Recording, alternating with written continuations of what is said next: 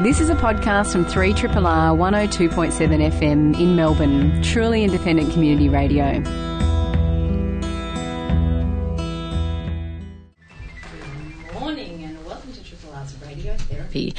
Your weekly hour of all things medical and psychological. I'm Doctor Autonomy, and I'm sitting here with our stellar two thousand sixteen lineup, Miss Medic, Lollydoc and Doctor Malice. Expect the unexpected. Plan to not have any plans. Get in touch with the intangible. And rest assured you're in for a surprise. These were the slogans used to advertise White Night last night in Melbourne, and I thought they sounded so intriguing that I decided to poach them for radiotherapy. In my fantasy life, I go to White Night and stay up all night, finishing with a, surprise, a sunrise yoga session at the N G V. Then I meet Miss Medic, Lollydoc and Doctor Malice for a coffee and breakfast, and we all roll straight into the Triple R studio for radiotherapy at ten a m. But in my real life, it just doesn't happen like that. So I'll live vicariously through Lollydoc, who actually did that from the sound of it. And if you did get to White Night as well and you're still awake and listening to us live on air, kudos to you. Speaking of late nights, a very exciting event has occurred in the past week for one of our radiotherapy team members. Yes, Lollydoc, our emergency department physician, after years of Google image searching late into the night, has finally come across a story that's fit for public radio consumption. Penis transplants. Yes, you heard me correctly, penis transplants, or a penis transplant. The first U S A penis transplant is happening in the next few weeks, and while the rest of us were reading up on Zika virus, obstetric, review, obstetric reviews and e-cigarettes, Lollydoc identified the one story in the news cycle that involves genitals. Perhaps a sin of circumstance?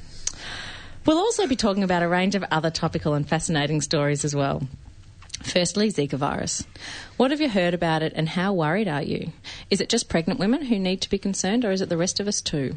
And would you change your travel plans as a consequence of it? Miss Medic and Lollydoc are going to bring us up to speed on what's now known about Zika virus and how this is going to affect us all. Also, e-cigarettes. Have you tried them? I have. Are they safe? Are they at least safer than regular cigarettes? And who's using them? We'll check in to see what we need to know about these as well. And we're going to talk a little bit about the Bacchus Marsh Obstetrics Review. It's the stuff that makes you feel sick in the stomach to hear about. Babies dying in a Victorian hospital not far from here. But what did the review uncover, and how are we to make sense of it, and what can we do to stop it from happening in the future? Chilling stuff indeed. Luckily, we've also got Doctor Malice in the studio, our trusted child psychiatrist, and he's going to help us cope with the intense reactions that can arise when we hear distressing stories in the media. The emotional impact of news can be overwhelming and unexpected, and how do we balance wanting to be informed about world events yet trying to care for our emotional well-being at the same time? Doctor Malice is going to coach us on getting back that feeling of safety and calm, hopefully just in time to round out the show and hand you over to those lovely scientists. You are listening to a podcast from Community Radio three R R R F M in Melbourne, Australia. I think I managed to say penis transplant four times in that introduction, you, and that was number you love five. Saying penis transplants. That's your favourite sentence. You better be careful, because that could be the first sentence that comes out of your son's mouth. Oh. Imagine that. Penis transplants, Mama. Imagine that. Or, you know, sometimes um, when they promote shows on uh, Triple R, you know, they take a grab from one of the oh, shows. That's yes. going to be the next one, isn't it? Yeah. Frightening stuff. Good morning, Miss Medic. Good morning. How are you?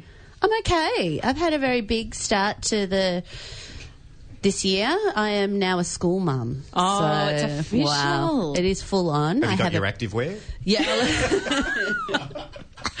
Yeah, I've, you know, set up tennis lessons. So all I do Excellent. now is play tennis and drop the kids to school in a Volvo. No, that's not true.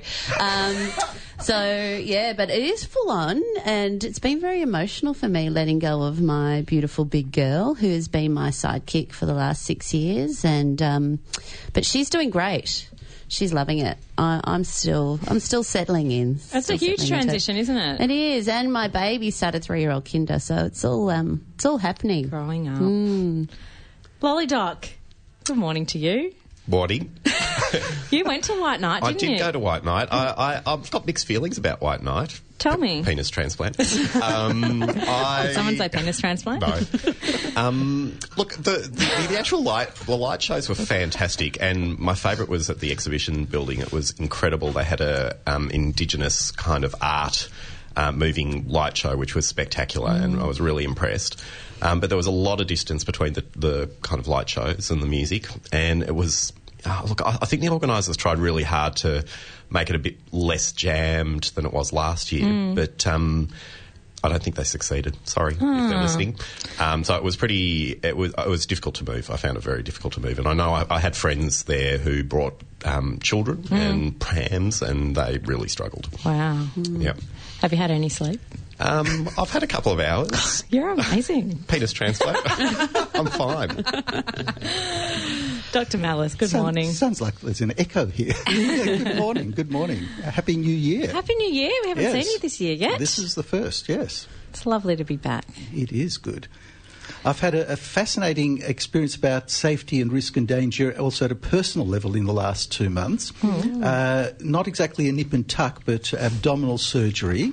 And there's nothing like having sort of your own body under the knife to bring your mind into focus of what safety and risk is, especially as, as we are classified as special patients, you know, in the health profession, and then how you're dealt with and how you deal with yourself. An amazing insight into the uh, topic today about safety. So it's not just out there, mm. it's really in here as well. I look forward to that segment later on with you, Doctor Malice. Um, you're looking very well. Thank you. The cosmetician does amazing job. It was a tummy tuck, wasn't it, Malice? Come on, own up it, to it. It was a tummy something, yes. Can we get this penis transplant story out the way, please? Because I'm liable to make all sorts of puns. I've been talking about how often the story is going to come up on air and how hard it is to talk about it. Just please, someone, talk about it and stop me and let's move on. I don't think it's going to work, but I'm happy to talk about it. Um, unfortunately, it's not that funny a story. So um, it's... Uh, or fortunately. Th- or fortunately. Hang on. Unfortunately. Um, U S veterans. Um, unfortunately, in war, uh, a lot of pelvis injuries occur, so lower limb injuries, um, particularly with uh, explosives and roadside explosives. So it's not a pleasant topic. Um, and so this this first penis transplant in the U S is planned for a war veteran. Uh, one of the interesting things, so there have been penis transplants around the world before. There was a failed one in China in two thousand six and a successful one in two thousand fourteen in South Africa. Um, but they're not common, and one of the difficulties, as you can imagine, is trying to uh, arrange both the function, um, the sensitivity um, of the genitals, and also um, it needs to take like any transplant, so it needs to uh, actually be matched like any other or- organ donation would have to be matched. So it's not a not an easy procedure to do.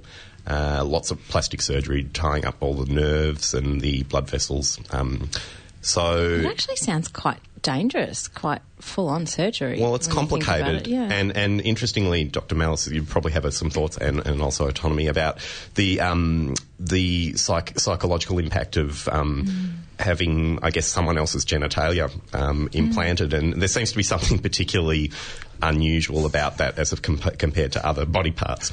Oh no, it's a it's a weird kind of concept, really. I don't know if this is. Our producer's losing it right now. Can't cope. The beauty Are you of radio, imagining that no you, one which one know. You would choose? Is that what you're imagining? Yeah, there, there's not. You don't. You don't go into a room. There's not a room with like a list of like pictures of penises, and you go, "I'll have that one, thank you." Yeah, yeah. no, no. Um, I so, don't know if this is an appropriate analogy to draw or not, but I'm reminded of a conversation we've had on air in the past about face transplants yeah. and that same challenge psychologically about, I guess, the medical need for it, but the overwhelming um, strategy and, and coping mechanisms and sort of um, understanding you'd have to have afterwards about how it's going to actually feel and what it's going to be like psychologically to have someone else's face on your face. And, of course, it's you've got your same bone structure and so it, it doesn't completely look like someone else's face, but it's it's different. It's very different. I guess that's a more public... Um, one would hope so. That's right. Yes, one would. Although I guess as the first U S penis transplant recipient, you may have to do some media kind of before, spots. Before and after. Yeah, before, yeah, which might be difficult. Well, I, I think I think it's psychologically really an interesting area because um, I think as men we're pretty kind of genitalia focused sometimes in terms of our self-esteem, which mm. is a, an interesting concept in itself, but then to to go through that whole process of losing both your function and ability to reproduce and those sorts of things, um, to then go on and, and have that potentially um, reinvigorated, mm. for want of a better word, um, I, I think is um, really interesting, really interesting. Yeah. Well, so, the, so it's the, not just about the, penis the, pictures well, for me, the is cynics, it? The cynics may say actually it's the equivalent in men of a brain transplant. So, I mean, I don't want to lighten this too much. Said the child psychiatrist. But uh, I think the question of identity comes in very seriously here. And what comes to my mind immediately is the transgender operations of when, yeah. when a child is born one gender... Uh, internally, say, or externally, and wishes a change later in life again for internal or external reasons. So this isn't an isolated experience or topic, and there's tremendous, and there's even a, a recent movie about the first ever transgender transplant. So it's a, a very serious issue about how our body is part of our identity, and whether it's our face, our genitalia, which are highly represented on the brain, that is in fact one of the major areas, whereas a gut transplant, which is all also been talked about, or any internal organs, seem to be less associated with our identity. Mm. You know, a, a kidney transplant, l- lung transplant, heart transplant's different because there's now questions about whether there's memory also in the heart. But anyway, mm. it's not an isolated topic. I mean, all topic. jokes aside, it's phenomenal yeah. medicine, isn't it? And for someone who has lost function yeah. in a war scenario, you know, and has been dealing with that for, for decades, to have mm. a possibility of a different sort of life is phenomenal stuff, really, isn't it? Mm. And remember, these are young people too. So well, that's yeah, that's true, mm. yeah. All right, enough Happy about days. Penis transplants. It's the last time I'm going to say penis transplant. It won't be. um, e-cigarettes. Miss Medic, tell mm. us about them. Have you ever tried one? I haven't. I have. But you have. Yeah. Tell me about that. That's Living very interesting. Living dangerously. Oh, yeah, I know. uh, I still miss smoking. I know that's not right to say, but there's there was a joy that came with smoking cigarettes way back in my early twenties, and... yeah, there's something that's still very enjoyable about it. Even the smell I don't mind too much, even though I haven't smoked in many, many years now. Um, but, yeah, when a friend w- was smoking e-cigarettes, I-, I think that he was smoking them um, as a way to help quit smoking normal cigarettes. Um, yeah, I was tempted to try them, and... oh, it's quite fun, I have to say. And could I just ask, is this an e-joint or a regular e Just cigarette. a regular e-cig, oh, yeah, right. okay. yeah. Right. Thanks for clarification, yes. Doctor Mellis. Just yep. because you went back to your young yourself and yeah, you know, what you what were smoking. Yeah. Uh, well, I don't know. No, good. uh, yeah, so are, are they safe? I mean, that was my assumption, that it was just a bit of fun with no health risk. Well... I guess it depends on who you ask right now whether they're safe or not. There's a lot of controversy around this. And so what they are, for those that don't know, it's an electronic device that enables you to um, deliver nicotine via an aerosol vapour and inhale it in that way, so it hasn't been burnt like it would in a regular cigarette. And the same devices are used for other substances other than nicotine as well, so like, you know, fruit kind of based tobacco type things as well. Um, I think mine was an Apple one, actually. Right, so no nicotine. I don't know, maybe not. Yeah, so right now in Australia we have a, a mixed standing on the legality of it. So nicotine-based e-cigarettes are illegal, um, but the non... because then that nicotine comes under the Therapeutic Goods sort of Act as being a, an illegal substance because mm. it hasn't been sort of tested throughout, and so it can't be used here. Uh, well, it can't be legally bought and used here. But um, the non-nicotine ones are legal at the moment in Australia. And but if we look, I was when doing a bit of research about this, this varies all over the world. So right now in the U K, it's legal for the nicotine, and in the U S, but they that might be changing in the U K in particular. And other parts of the world either have them completely banned or and you know completely legal. So it really varies. Um, so at the moment we've got this sort of two-tiered legality here. But in terms of your question, are they safe? Well, yes, they're thought that they are safer than regular cigarette smoking, definitely. How much safer is, hasn't really been quantified, and we don't have long-term data about the safety either.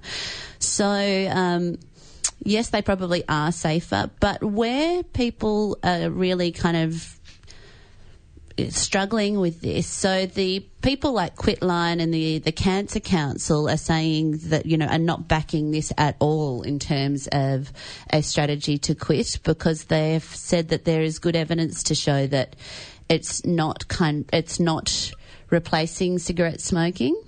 Ah, interesting. Yeah, and it's also, they feel one of the big risks of this is that for years and years and years we've been working at sort of denormalising c- cigarette smoking, particularly for our young people, to say, you know, this is an awful habit, it's dangerous, it's, you know, and just taking that kind of glamorous edge away from cigarette smoking, which was pushed by the tobacco industry all those years ago mm. when we had active uh, tobacco marketing.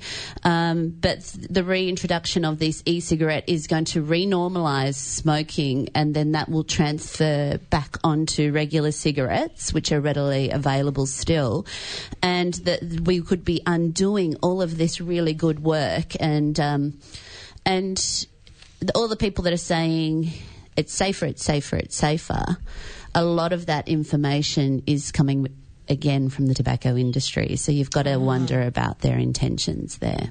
Fascinating. Mm. So it sounds like we really don't know a lot about them, and I guess it's it's not the sort of thing that's been around for long enough to do long-term research on, is it? No, that's right. And I guess it's so it, it's a really hard one, because it's you think, well, if it is a lot safer, then yes, it's preferable, but uh, there are knock-on consequences to that, and I, I definitely think there's some, you know, something to be said about that point of it renormalising this behaviour again, and what that then goes on to mean, particularly for our young people. So in other parts of the world, it's now being marketed in that same mm. look how glamorous this is kind of way. Um, and, yeah, that, that could, you know, be potentially harmful for, for that reintroducing smoking as a mm. as a habit. Lolly. They're not sexy, though, are they? I mean, like in the fifties when you had the movies and movie stars used to smoke cigarettes, that looked sexy, but e-cigarettes are not sexy. That's uh, that's not what I wanted to say, but I was just thinking about... about I kind of agree. Like, I, the, you know, when I was... They're tra- big and bulky and yucky. Yeah, I know, but maybe they go alongside, like, this technology leap that's going on with kids who've got iPhones and iPads and an e-cigarette, and it all goes yeah, yeah. together. Yeah. Like, I, I don't know, there's something that maybe... It's seen as, yeah, it's not It's not some French starlet with one of those long, thin cigarettes that I know you're imagining. I think but... we're all waiting for the i-cigarette. Yeah, that's right. Yeah. That plays music and calls people all at the yeah. same time. But the weird thing for me is that um, th- there's a couple of things with addiction with cigarettes. There's the actual... you know, contents of the cigarette that, that are addictive. But there's also the, the I guess, the psychological habit, yeah. and the behaviour and the habit stuff that goes with it. And to me, this isn't changing that habit, because you're still holding something. You've still got that sort of oral fixation thing with the cigarette. So it's sort of not changing that at all. So I'm not sure. So it might be safer in terms of the contents, and that's not clear. But um, it doesn't seem to be a way to not To, to give up cigarettes. I agree. Well, could this really be the prototype? Because part of the culture of cigarette smoking is you share it with friends. You've got a packet and you, you, you distribute it and you light up with each other. So until they become sort of slimline and shareable, and at a social event, you know, have an e-cigarette or i-cigarette, uh, it may actually have to cross that social barrier for mm. acceptance. We're going to take a quick smoko. Nice. And we're going to come back to talk about the Bacchus Marsh obstetrics review, so don't go away.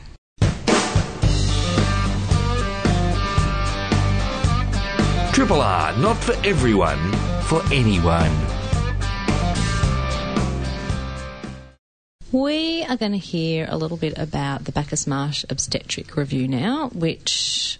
I find really distressing to hear about, actually. I'm sure lots of other people do too. So that's your warning. Um, where are we going to start, guys?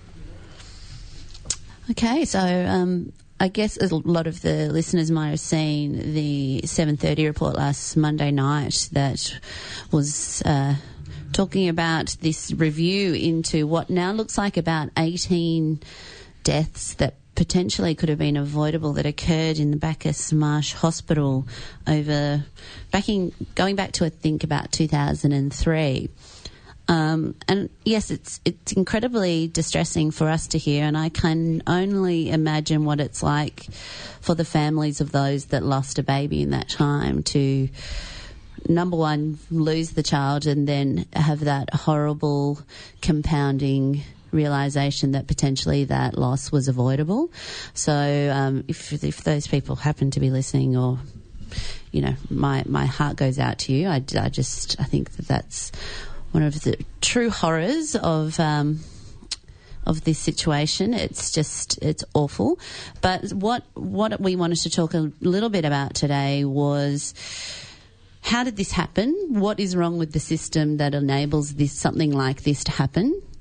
Um, and what can we do to prevent this from happening again? So at the moment, the, I, I understand that this is the review is still ongoing, but it seems to be that there's a cluster of these these tragedies that have occurred in numbers that are unexpected within the normal occurrences within obstetrics, um, and that has led to Um, a review which has found that there is some human error involved here. So some mistakes have happened that have led to these to these babies being lost. Um, and part of this, there's been some specific doctors implicated as, um, and one of those doctors had, it was announced that he had some fifteen writs against him during a fourteen-year period, which is astounding, and settled those fifteen cases out of court. So so is it because they were settled out of court that other people well, weren't aware of them? No. It's Look, it's really complicated, and in part it's to do with some um, I think the regulator in this instance, which is the Australian Health Regulator, APRA, um, have got to... to take some of the blow here, because they have taken a really long time for this process to happen.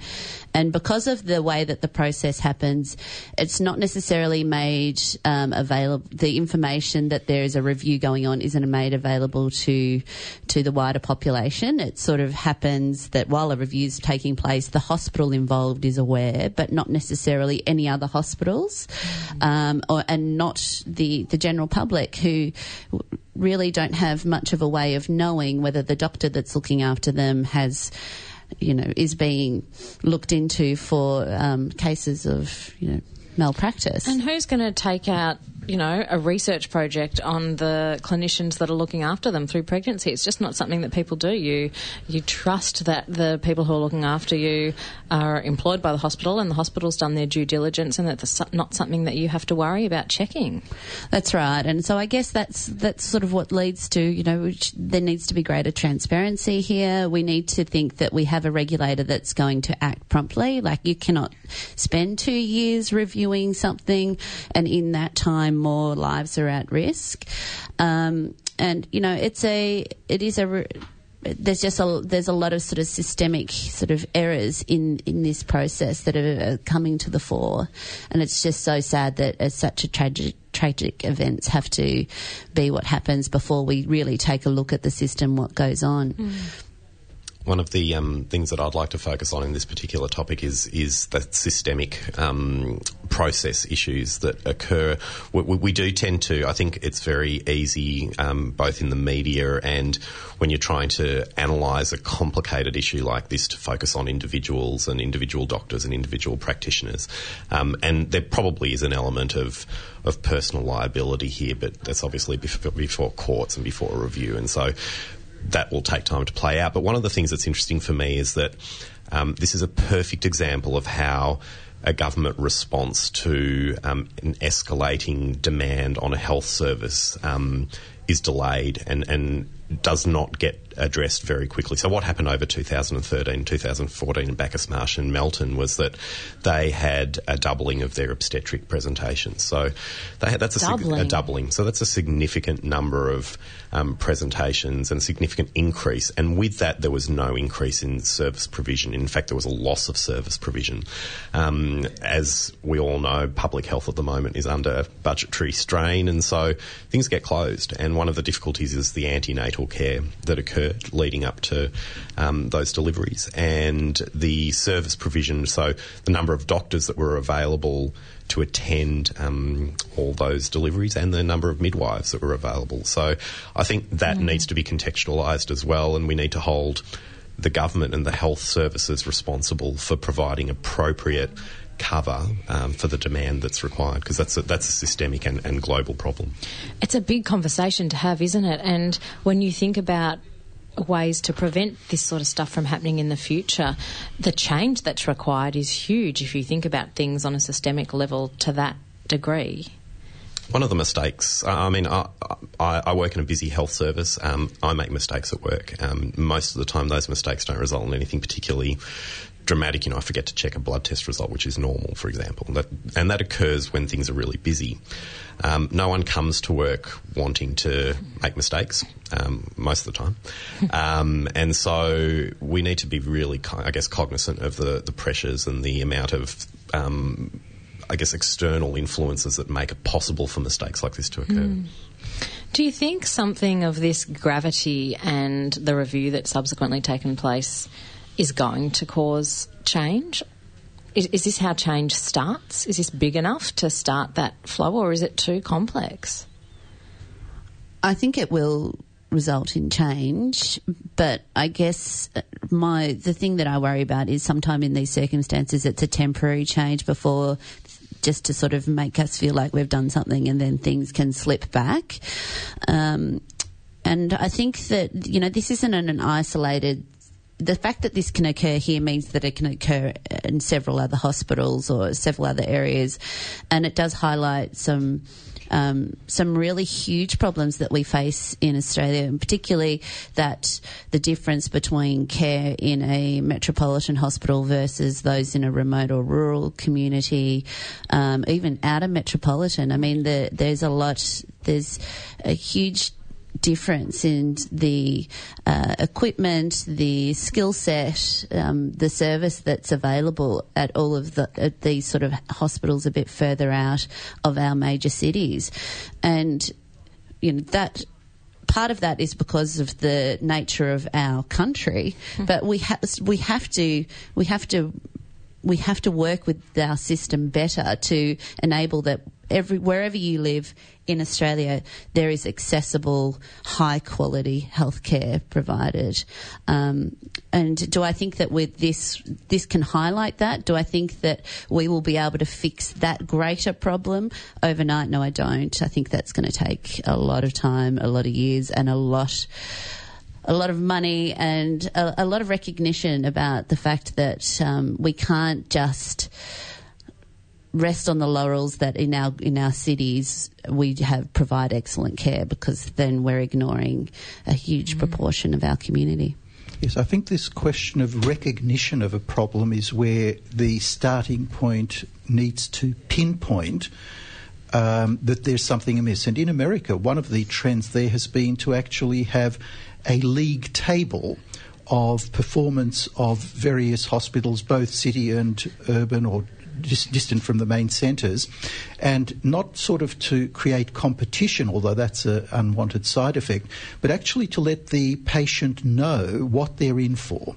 And that lifts the game, certainly. And again, it's not a competitive issue, but a safety issue, that those centres where the high incidence of, say, morbidity or mortality, that is death rate or complications, are above the state average, people should start asking questions immediately. Unlike here, it was an internal investigative process, mm. and that was part of the reason for the delay. So if it's if there's something good to come of the digital age, now yeah. often talked about as a digital disruption, this is actually digital creativity. It feels, you know, simultaneously so frightening and so complex to me that you're dealing with, you know, individuals' expertise and health regulation by APRA, and then um, public health funding, and then, you know, urban planning. You know, it's it's there's so many pieces of the puzzle that come together. But yeah, maybe um, digital tracking and, and some more transparency is and the is common part factor of the in all of those. The final common point of meeting is the patient with the baby. Mm. So that's the person who should be, be informed. And yes, all these other players who are part of the system producing the service then fall into line. three R R R. You're listening to Radiotherapy on three R R R with myself, Doctor Autonomy, Miss Medic, Lollydoc and Doctor Malice. We've been talking about a whole range of things, but now we're going to go to talk about the Zika virus, which I'm sure you've heard about, but you might not have heard the latest information and you might not know exactly what the significance is for you. So, Lollydoc, enlighten us. Zika. Um, the Zika virus has been around for a long time. Uh, nineteen forty-seven is when it was first um, discovered, and it was from the uh, it's a forest in Uganda. Mm. If you want to know where Zika comes from, um, so it's the Zika forest in Uganda. Um, it's a illness which is mosquito borne, um, and the mosquito is um, the uh, Aedes aegypti. It is yeah. Very good. What was that? Is it? Is that how you pronounce it? Aedes? I, I think so. It's A E D E S. Aegypti, yeah. What, what does that mean? So That's one the, the type of mosquito. Yeah. And, oh, and, right. and mosquito behaviour is actually really like interesting. Like Drosophila melanogaster. Yes. But that's a fly. That's a fly. Yeah. I just had a flashback to my genetics lectures as an undergrad. Oh, goodness me. Yeah. I remember that too. Can you spell it? No, no. I don't know. Um, so the, that particular mosquito um, feeds during daylight and twilight hours, which is important in terms of um, the areas where it's endemic, because it means that um, bed netting doesn't work because they obviously don't feed at night time. Mm. And so in terms of prevention, it's all about long pants and long clothes and all through the day. All through the day, which is complicated. Mm. Uh, so it's a the Zika virus is in the same family as dengue and Japanese encephalitis and other mosquito-borne infections, and it's endemic to parts of Africa and Asia. And we haven't seen a lot of it um, outside of those areas, and it's spread a little bit to Central America and and now to South America as well. Uh, in Australia, we don't have that mosquito aside from in far north Queensland, so it's not a particularly concerning um, transmission risk. Um, and it's an illness that, like many of those illnesses, just causes a mild um, rash, fever, um, joint pains. Um, so it's not a, not a particularly horrible uh, disease to have, but one of its most serious complications is this thing called microcephaly, which is where um, brain size and head size is small, so greater than two standard deviations of head size. And there was a big spike in Brazil. Um, I think it was something like two, two or three thousand uh, children were born with um, microcephaly, and that prompted an investigation as to why this was the case, and it was um, associated with the Zika virus. That's a huge number, two or three thousand. Although, can I just add in there that it's a correlation at this stage? It's yep. not a causative link. Right. They've just seen a spike in Zika and a spike in microcephaly and made the link. And because of the seriousness of the situation at hand, the W H O and other health organisations have had to say, right, we're going to clamp down on that and not wait for scientific proof that there's a causative link between infection with the Zika virus during pregnancy and going on to have a baby who suffers from microcephaly. So to be sure of causation, you would have to do a study, presumably not in humans, uh, where you infected pregnant mammals with the Zika virus and had a look at the impact on their unborn children, is that correct? And we can't, we haven't done that yet, so we can't be sure about causation. Yeah, or other studies where you show that microcephaly, uh, you know, you, you study people, children that are born with microcephaly and one hundred percent prove that the mother didn't have Zika, and then, you know, you do mm. those sorts of other studies. But obviously those sort of studies take years, and yeah. we don't have that if there's such a serious consequence of this infection. Yeah. Just to then bring it back to an Australian context, so what we've seen in Australia is, is in the last twelve months we've seen a spike in the number of Zika, um, what we presume to be Zika uh, virus presentations, so um, about thirty to forty um, in the last kind of six-month, twelve-month period. It's a bit hard to, to quantify, and they're all returned travellers. Okay? Uh-huh. So there's no one who's um, uh, contracted the Zika virus in Australia. So one of the Um, important, I guess, consequences um, and advice that we are giving um, people who are travelling is if you're in your first trimester of pregnancy, so uh, up to about twelve weeks or so, um, not to travel to endemic Zika virus areas. And so that's Central America, mm. Africa, Asia, uh, sorry, uh, Africa, Central America and...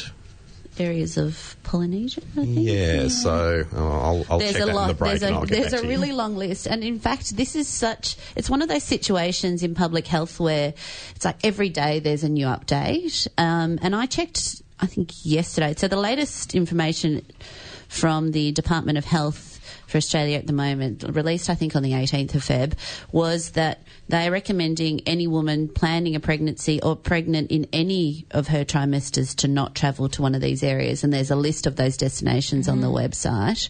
And if they choose to travel, then obviously to undertake, uh, you know, all that mosquito bite prevention Um, stuff like the clothes and the and the DEET repellent and all of that sort of thing. Um, and if you are a return traveller, um, if you're pregnant, um, to seek it's from one of those endemic areas to seek medical um, medical care. Um, and there's even now guidelines about testing people that are asymptomatic, so no symptoms showing that they could have Zika infection. So this stuff is really like it's being updated. The okay. guidelines are changing every day, and you know, working in general practice, I'm getting new information emailed Constantly. to me. Mm. This is what we're going to be doing now if someone presents, and it's changing. And part of that is that real sense that we don't really know what we're dealing with here, and we don't really have a great treatment. Well, there's no treatment. There's mm. no vaccine. Um, it simply would be, you know, monitoring these women in pregnancy and getting um, specialist obstetric teams involved early if we think that these, these people are at risk. But, it, you know, it does does create a sense of ill ease, I'm sure. And I couldn't help but think about you, Doctor Autonomy, yeah. because it wouldn't have been that long ago that you would have been in this first trimester of pregnancy travelling through South America. Exactly. Yeah. And so what would you have done? It's interesting. I mean, we changed our travel plans a little bit uh, because I was pregnant. So, for example, we didn't go to Machu Picchu because I was told that um, altitude was a bit of a risk in that stage of pregnancy. So we were fairly risk-averse, but we were still travelling through Colombia and, and Peru and lots of places that were very different environments from Melbourne. I had my first ultrasound above a mechanics store in, in Peru. And, you know, there, there's some funny stories to tell, which I'll tell, I'll tell another time. Knows where to go with that. um, but I, th- I think the first surgeons were butchers, so it makes sense to me that sonographers started off as mechanics, and it cost thirty bucks. Uh, um, but in all seriousness, I think we we did our best to find out what might be safe and unsafe, and to avoid anything that was unsafe. So if something like this was going on, I think we would have just got out of there. Well, it's it's an interesting thing. We have to. Because we can think of the world as, you know, this is all happening far away from us, but we are we are prolific travellers, us Aussies, and the world is a smaller place nowadays. Um, and I know there'll be people concerned that if someone comes back with Zika virus and they're in the next room, can you catch it from them? Well, we don't think so. What we know is that the the vector is this specific mosquito. So in northern Queensland, there's this remote possibility, and there have been a couple of cases of this overseas, not in Australia, where they think that it has been, you know, passed on from person to person um, outside of being in an endemic area. So a returned traveller in an area where that mos- mosquito existed, got a bite, that mosquito bit somebody else, and transferred the virus that way. But, um, yeah, it's it's we still really don't know a lot about, like, just how careful to be. There also the recent stuff that's come out has also suggested that someone, so a male returning from an endemic area um, should um, and then becomes infected with with Zika should either abstain from sexual intercourse or use, you know, condoms when um, with, with whenever they're having sex with a female partner, in order to prevent that chance of a, they think a very slim chance of someone sexual in transmission.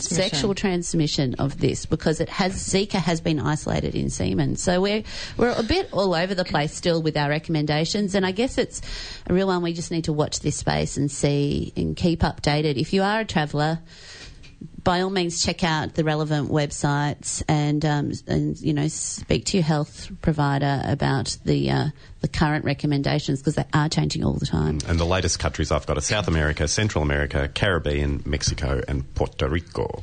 Right. All the places you went, Doctor Luckily, your son's got a lovely, round, perfect head. He does indeed. I Surprising seeing his parents, actually.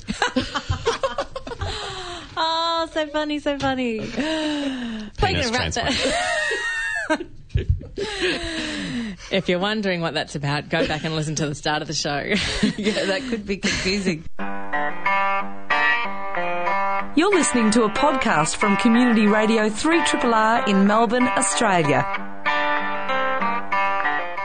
I, for one, am feeling a little bit anxious after all of these conversations. I tell you, Zika virus, Bacchus Marsh obstetric reviews, unsafe e-cigarettes. I need I need some calm. I need some reassurance, Doctor Malice. Well, don't we all? Uh, and none of us actually are immune from feeling that sense of unrest and uh, churning stomach, or do I want to keep listening to this, or shall I just avoid it? And, of course, that's the last thing to do if we want to feel safe, because what we're then doing is avoiding the exposure to reality. And this is really the crunch, that we have so many manoeuvres to distance ourselves from the feeling, as no doubt as listeners or here on the panel. I mean, some of these uh, segments today have been real testing of our, um, well, our tolerance to hear bad news. And so one of the questions is, how do we actually cope? And we all have a range of coping systems or styles. And nowadays it's generally regarded that we have three levels of safety systems inbuilt into our nervous system, which is amazing. So we don't have to actually do anything. Our bodies know how to keep us safe, more or less. And the first level, and this goes back to uh, if those who are interested in neuroscience and the polyvagal theory of Porges. Anyway, the idea is that the first level is we actually try to make friends with hostility. So we've got a smiling reflex, and this is all vagally controlled. Our voice has got a sort of liveliness to it. We're in a neutral, calm state, and we try to befriend the the distressing situation. Of course, if it's really distressing, that won't work for too long. And that's when we start getting the dry mouth. The voice goes a bit croaky. Uh, the hands get either clammy or dry. Our resting heart rate and breathing starts to go out of kilter, and we go into the second level, which is the limbic system, the well-known fight, flight and freeze and so on responses. And there the classic uh, little ditty is that if you've ever gone through a hiking trip into a, a rainforest or some out, outer area and you come across a snake, you really get a startle and you jump back and you say, whoa, you know, that was really frightening. And thereafter, if you're walking on the track and see a twig, you might have exactly the same reaction to the twig. And that's part of the way our nervous system makes sure that we keep ourselves safe, that we learn from the experience, and it gets imprinted in this limbic system, and that saves us from an actual snake.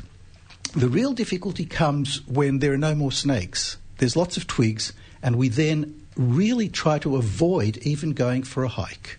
And this is becoming what's called a phobic reaction. Phobia meaning that it's an irrational fear. I mean, a twig can't actually do anything to you, but if it was linked to the shape or the size of a snake, then your perception links into this is a snake.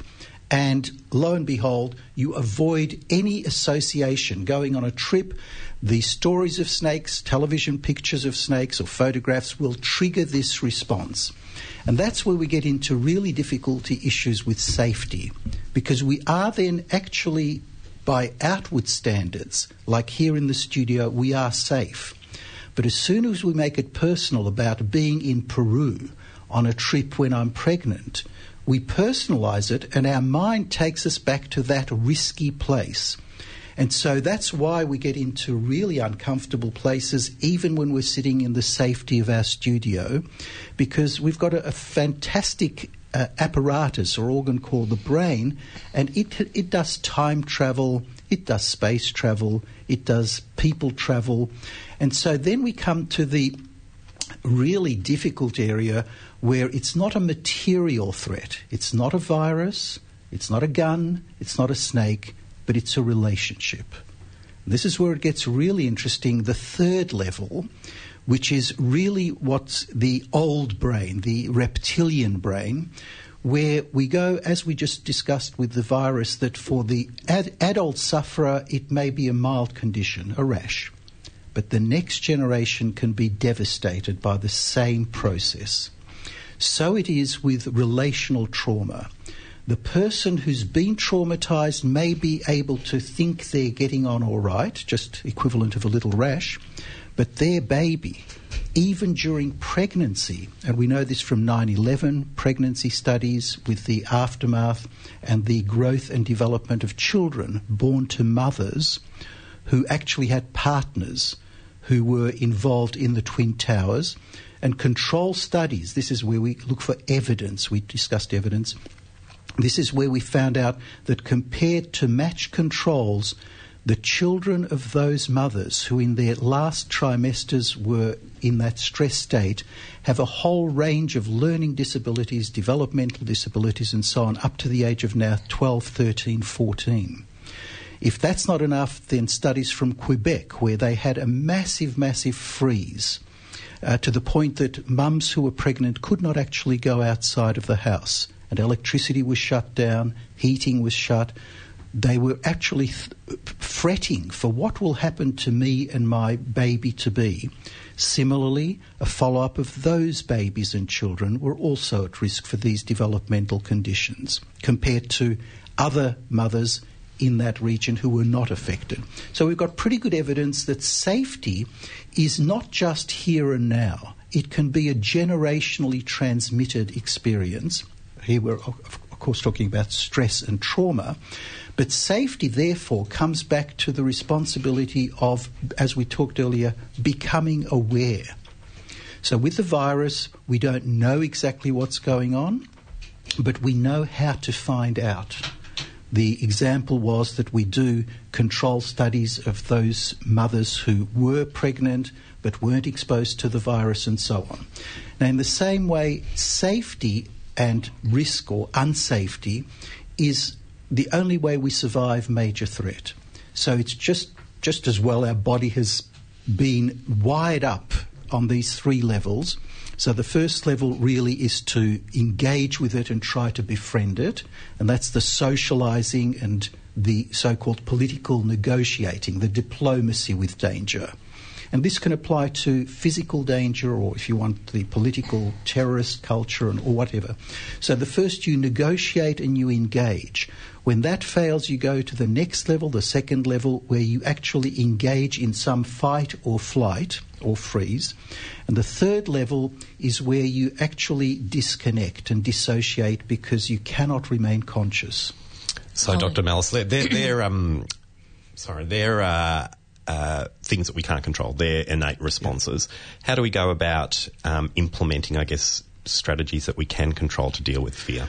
Well, as in all science, one of the first principles is know what the enemy is, so knowledge. And then, as with virus, we introduce public health issues.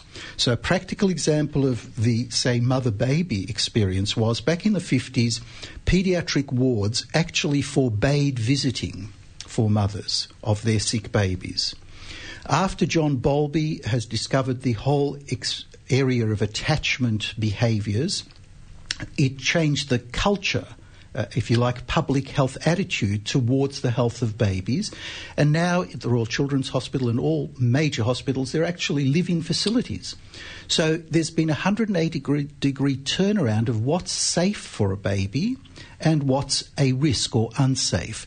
And we know that being unconnected to the caregiver, the mother usually, who is the most nuanced and empathic regulator, creates stresses for the baby which is totally unwarranted. So therefore the baby, who normally in the fifties would have gone into a stress reaction and a trauma reaction and a danger reaction merely by blocking access to his mother or her mother. So how, how did we do it? We looked at understanding what makes life safe for a baby in the nursery, and culture adjusted to it. And that's the same principle even now. It makes me think about just the personal reactions that we all have when we're talking about these stories and hearing about these fearful things.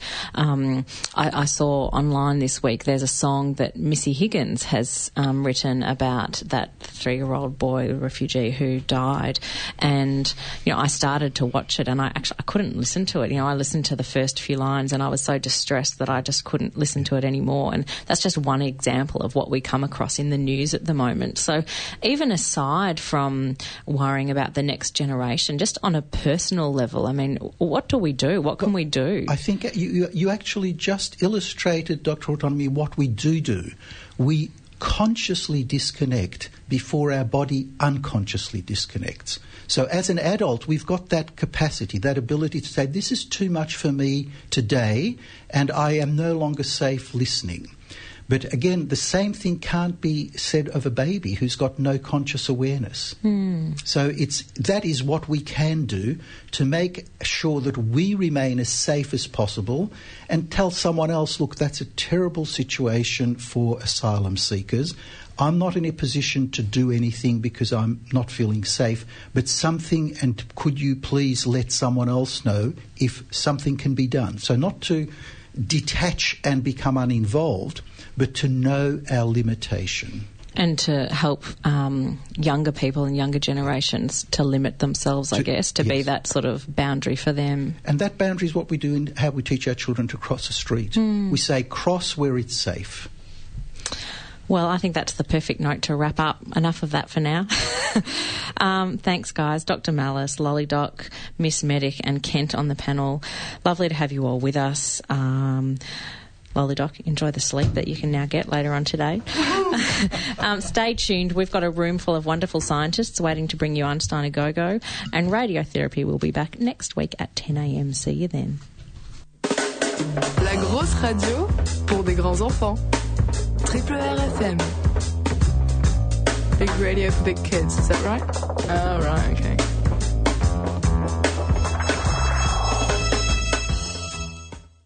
This has been a podcast from three R R R one oh two point seven F M in Melbourne. Truly independent community radio. Want to hear more? Check out our website at r r r dot org dot a u.